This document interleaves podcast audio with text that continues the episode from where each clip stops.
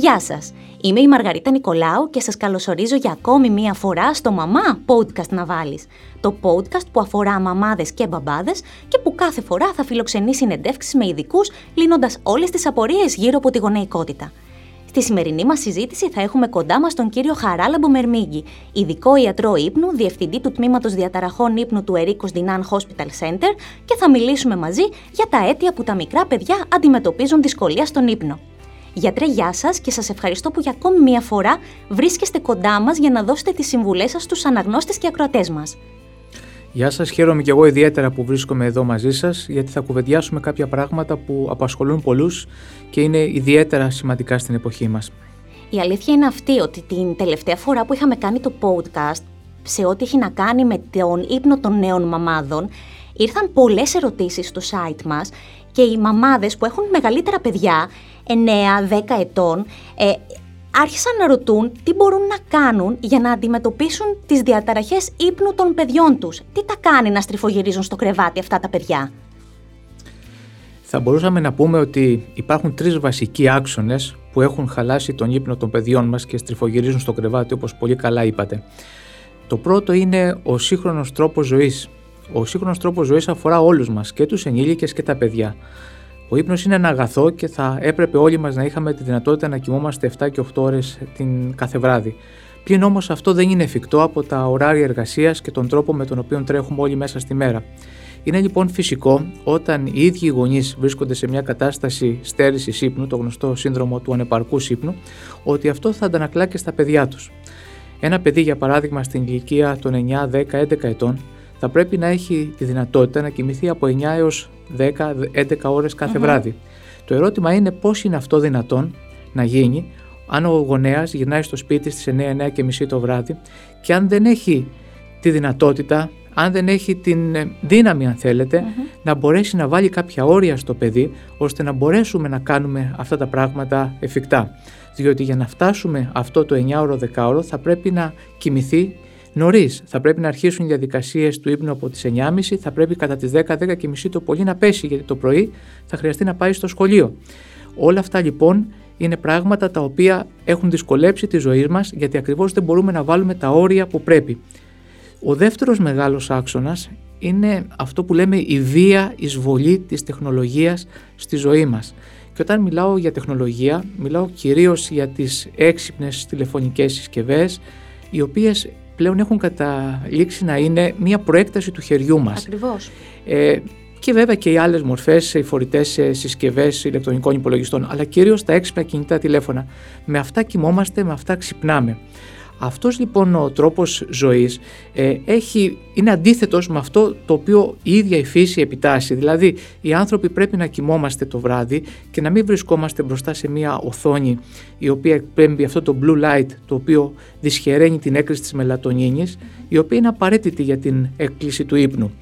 Από την άλλη δεν είναι δυνατόν όλο το βράδυ να έχουμε δίπλα μας μια τέτοια συσκευή που μπορεί να βγάζει ήχους, που μπορεί να αναβοσβήνει συνεχώς όταν θα έχουμε μηνύματα από τα διάφορα μέσα δικτύωσης και να καταστρέφει τον ύπνο μας. Και βέβαια αν δεν το κάνουμε να θεωρούμε ότι εμείς υστερούμε σε σχέση με τους άλλους γιατί έχουν αλλάξει τα πρότυπα. Και ο τρίτος άξονας που θα ήθελα να πω και είναι επίκαιρος είναι ότι ζήσουμε αρκετό καιρό πια αυτή την ε, πανδημία με τον COVID-19 ο οποίος ε, μας έχει κλείσει στα σπίτια για ένα μεγάλο διάστημα, άλλαξε τον τρόπο εκπαίδευσης, τον τρόπο επικοινωνίας, βοήθησε ακόμα περισσότερο στο να βάλουμε αυτή την τεχνολογία στη ζωή μας, άλλες φορές για καλό τρόπο, άλλες φορές όμως για κακό τρόπο. Και ειδικά στον ύπνο έχει επιδράσει αρκετά άσχημα σε όλους μας, και ενήλικες και παιδιά. Σε αυτό θα συμφωνήσω. Αλλά ε, πέρα από αυτά, πιστεύετε ότι τα παιδιά μπορεί να τα προβληματίζει κάτι άλλο και να μην κοιμούνται; Γιατί πολλοί γονείς, για παράδειγμα, ε, οι λόγια υπνίας που μπορεί να έχει ένας γονιός μπορεί να είναι το στρες, το άγχος, οι σκοτούρες της καθημερινότητας.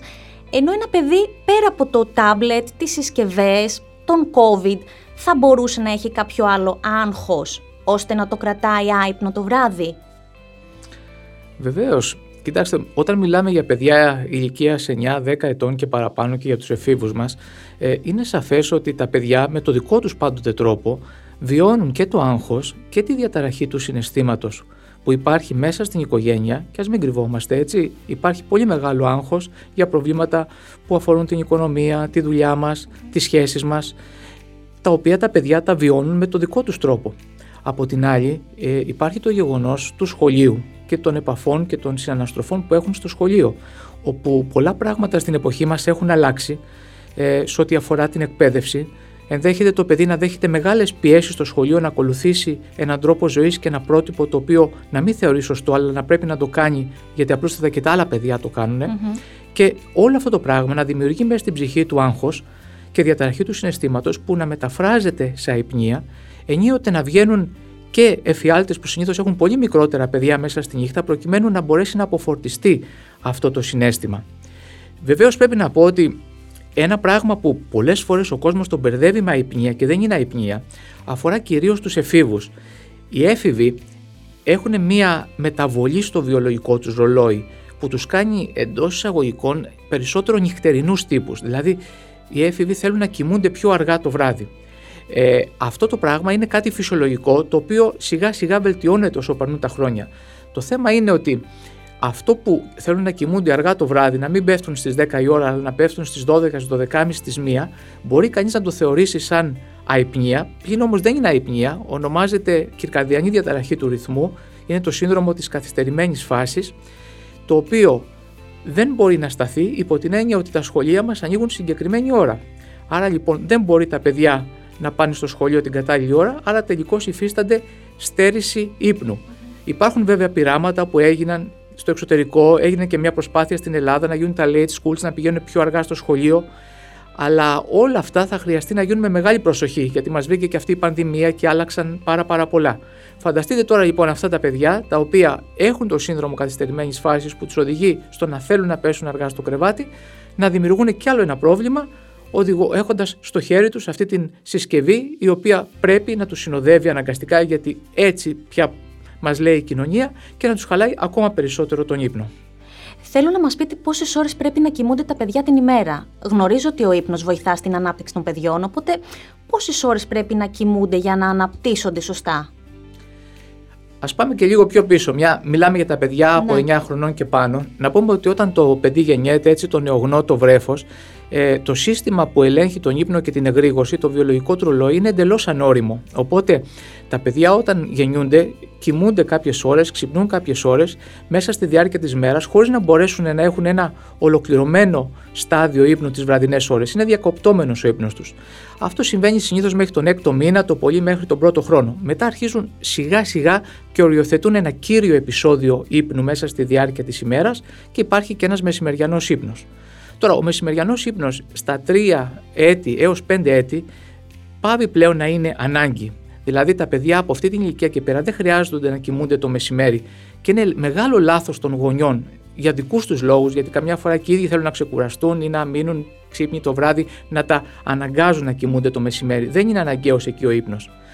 Τώρα, για τα παιδιά του δημοτικού σχολείου, ο ύπνος θα πρέπει να είναι από 9, 10, 11 έως και 12 κάποιες φορές ώρες την μέρα, το βράδυ. Όσο προχωρούμε μετά στην εφηβική ηλικία, ενώ θα περίμενε κανείς να υπάρχει μεγάλη πτώση εκεί στο 7ωρο, του ενηλίκα, δεν υπάρχει. Και αυτό πρέπει να το καταλάβουν όλοι ότι ο έφηβος χρειάζεται οπωσδήποτε 9 με 10 ώρες ύπνου. Και αυτό ακριβώς είναι το μεγάλο πρόβλημα, διότι δεν μπορεί να τις έχει. Δηλαδή, χρειάζονται ώρες οι οποίες δεν βρίσκονται αν συνεχίσουμε να μην κάνουμε το αυτονόητο. Αυτό που πέρασε από γενιά σε γενιά. Να κοιμούμαστε την ώρα που πρέπει και να ξυπνάμε την ώρα που πρέπει.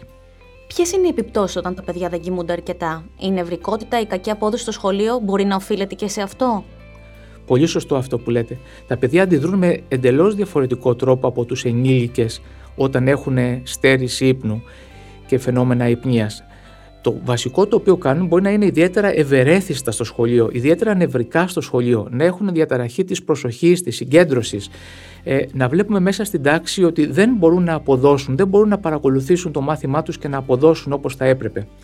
Επίσης είναι πολύ σημαντικό το γεγονός ότι πολλές φορές αυτό το κάνει να απομονώνονται, να μην έχουν πολλές σχέσεις με τα άλλα παιδιά, να μοιάζουν εντός εισαγωγικών αντικοινωνικά ακόμα περισσότερο όσο μεγαλώνουν τα παιδιά να προσφεύγουν σε πράγματα όπως είναι τα λεγόμενα ενεργειακά ποτά ή καφέδες προκειμένου να κρατηθούν πιο ξύπνια μέσα στη μέρα τα οποία το μόνο που κάνουν είναι να τους χαλούν όλη την υπόλοιπη μέρα.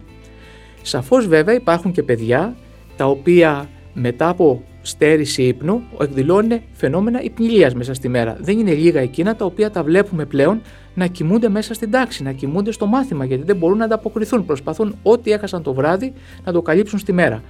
Αλλά μη στεκόμαστε μόνο στην έλλειψη υπηλία. Το παιδί το οποίο έχει περίεργη συμπεριφορά στην κοινωνική του σχέση, στη σχέση του με τους γονείς, με τους φίλους, είναι εξαιρετικά ύποπτο για διαταραχές του ύπνου.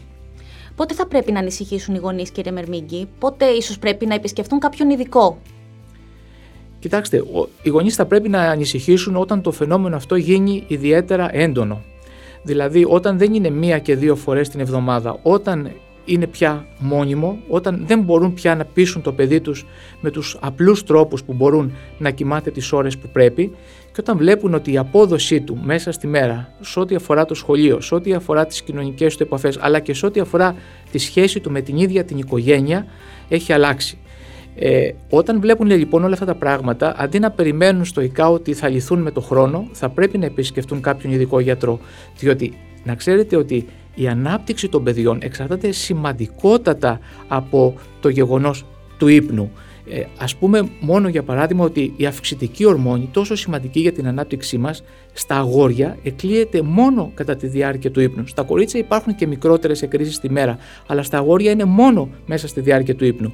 Ο ονειρικός ύπνος, ο οποίος είναι η βαλβίδα για να εκτονωθεί το συνέστημα και τα προβλήματα της μέρας, ο οποίος είναι ο τρόπος για να ομογενοποιηθεί η μνήμη, να περάσει σε άλλα στάδια, να είναι η μάθηση σωστή και να μπορεί η εκπαίδευση να έχει αποτέλεσμα, είναι κάτι το οποίο παραβλάπτεται αν δεν κοιμόμαστε όπως πρέπει. Άρα λοιπόν όταν δουν τέτοια συμπτώματα στα παιδιά τους θα πρέπει να προσφύγουν στον ειδικό. Και να μην ξεχνάμε ότι εκτός από αυτά υπάρχουν και οργανικά νοσήματα. Δηλαδή στα παιδάκια μας υπάρχει ένα σύνδρομο που ονομάζεται σύνδρομο της υπνικής άπνοιας. Μπορεί να έχουν διωγγωμένες αμυγδαλές, μπορεί να έχουν διωγγωμένα κρεατάκια, να δυσκολεύονται αδενοειδείς εκπλαστήσεις επιστημονικά, αλλά το λέω για τον κόσμο που έτσι περισσότερο το ξέρει, να μην μπορούν να αναπνεύσουν καλά το βράδυ, αυτό να είναι το αίτιο που τα ξυπνάει μέσα στη νύχτα και τους χαλάει τον ύπνο, αυτό να είναι το αίτιο που τα κάνει μέσα στη μέρα να έχουν όλα αυτά τα συμπτώματα. Οπότε και σε αυτή την περίπτωση θα πρέπει να πάνε στον ειδικό ιατρό ύπνου, προκειμένου να δουν αν υπάρχει κάτι τέτοιο το οποίο μπορεί να διορθωθεί. Γιατρέ, θα ήθελα κλείνοντας να συνοψίσουμε με μερικές συμβουλές από εσάς προς όλους τους γονείς που μας ακούνε. Τι θα πρέπει να κάνουν για να αντιμετωπίσουν τις αϊπνίες των παιδιών τους; Θα έλεγα πρώτα απ' όλα τα παιδιά είναι ίσως το βασικότερο κομμάτι στη ζωή μας. Εξαρτάται, ο κάθε άνθρωπος έχει τα διαφορετικά του πιστεύω, αλλά πρέπει παρότι δεν έχουμε το χρόνο και το γνωρίζω πολύ καλά και εγώ από τη δουλειά μου, να δώσουμε περισσότερο χρόνο στα παιδιά μας να μπορέσουμε να τους προάγουμε τα σωστά πρότυπα τα οποία είχαμε στο παρελθόν ότι ο ύπνος είναι αγαθό, ότι ο ύπνος είναι πάρα πολύ σημαντικός για την υγεία μας και να μπορέσουμε μέσα από την συζήτηση και μέσα από κάποια ελαστικά μέτρα να φέρουμε αυτούς τους περιορισμούς που χρειάζονται ώστε να πέσουν στο κρεβάτι τη συγκεκριμένη ώρα και ώστε να θέλουν και τα ίδια να πιστέψουν ότι πρέπει να κοιμηθούν κατά τη διάρκεια της νύχτας τις ώρες που χρειάζεται. Τώρα θα ήταν εντελώς ουτοπικό να σας πω ότι μπορούμε να σταματήσουμε την παραγωγή των κινητών τηλεφώνων και των έξυπνων συσκευών. Κανείς δεν θα μπορέσει ποτέ να το κάνει αυτό. Μπορούμε όμως να βάλουμε κάποια όρια. Δηλαδή μπορούμε να πούμε στο παιδί μας ότι θα μπορεί να μπαίνει στο ίντερνετ και βέβαια σε, συγκεκριμένα, σε συγκεκριμένες ιστοσελίδες κάποιες ώρες μέσα στη μέρα, να πούμε μία, μία μισή ώρα. Να μην είναι αυτό το πράγμα ανεξέλεγκτο, ώστε να προσδιορίζουμε ότι κάθε παιδί, και αν είναι και περισσότερα τα αδέρφια μέσα στην οικογένεια, θα μπορεί να μπαίνουν μέσα στο διαδίκτυο συγκεκριμένες ώρες. Και βέβαια όχι τις ώρες που είναι κοντά στον ύπνο.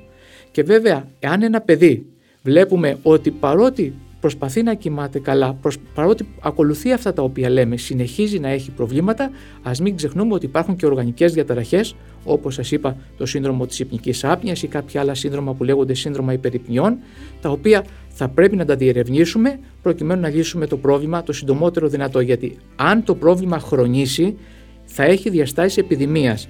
Πιστέψτε με, όσο μεγάλο πρόβλημα είναι το COVID-19, αν δεν υπήρχε η επιδημία από τον κορονοϊό, η πανδημία, αυτό που θα κουβεντιάζαμε τώρα θα ήταν η πανδημία εισαγωγής παιδιών λόγω χρήσης ηλεκτρονικών συσκευών. Υπάρχουν παιδιά που πρέπει να ξέρετε που πέρα από τα κινητά κάθονται ολόκληρο το βράδυ άϊπνα προκειμένου να παίζουν ηλεκτρονικά παιχνίδια. Να. Μέχρι τελικής εξαντλήσεως. Εισάγονται σε νοσοκομεία και υπάρχει επίσημη ε, ε, νοσολογική οντότητα. Άρα ας κάνουμε κάτι γρήγορα όσο είναι καιρός. Κύριε Μερμίγκη, σας ευχαριστώ πάρα πολύ για την ενδιαφέρουσα κουβέντα που είχαμε για ακόμη μια φορά. Και εγώ σας ευχαριστώ και εύχομαι αυτά που είπα, που είναι αυτονόητα, να πιστέψει ο κόσμος ότι είναι αυτονόητα, να γυρίσουμε σε απλά πράγματα τα οποία μας κάνουν ευτυχισμένους. Γιατί τελικά αν χάσουμε τον ύπνο θα χάσουμε κάθε ποιότητα στη ζωή μας και στην υγεία μας. Σας ευχαριστώ πολύ και εγώ. Εγώ σας ευχαριστώ. Τώρα εσείς αυτό που πρέπει να θυμάστε σαν γονείς είναι ότι ο εγκέφαλος του παιδιού αναζωογονείται κατά τη διάρκεια του ύπνου και επεξεργάζεται τις γνώσεις που απέκτησε στη διάρκεια της ημέρας.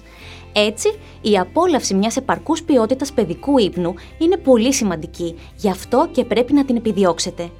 Είμαι η Μαργαρίτα Νικολάου και σε αυτό το σημείο ολοκληρώθηκε η συζήτηση που είχαμε με τον κύριο Χαράλα Μπουμερμίγκη, ειδικό ιατρό ύπνου, διευθυντή του τμήματος διαταραχών ύπνου του Ερίκος Δινάν Hospital Center. Σας ευχαριστούμε που ήσασταν μαζί μας. Ανανεώνουμε το ραντεβού μας για την επόμενη φορά. Γεια σας!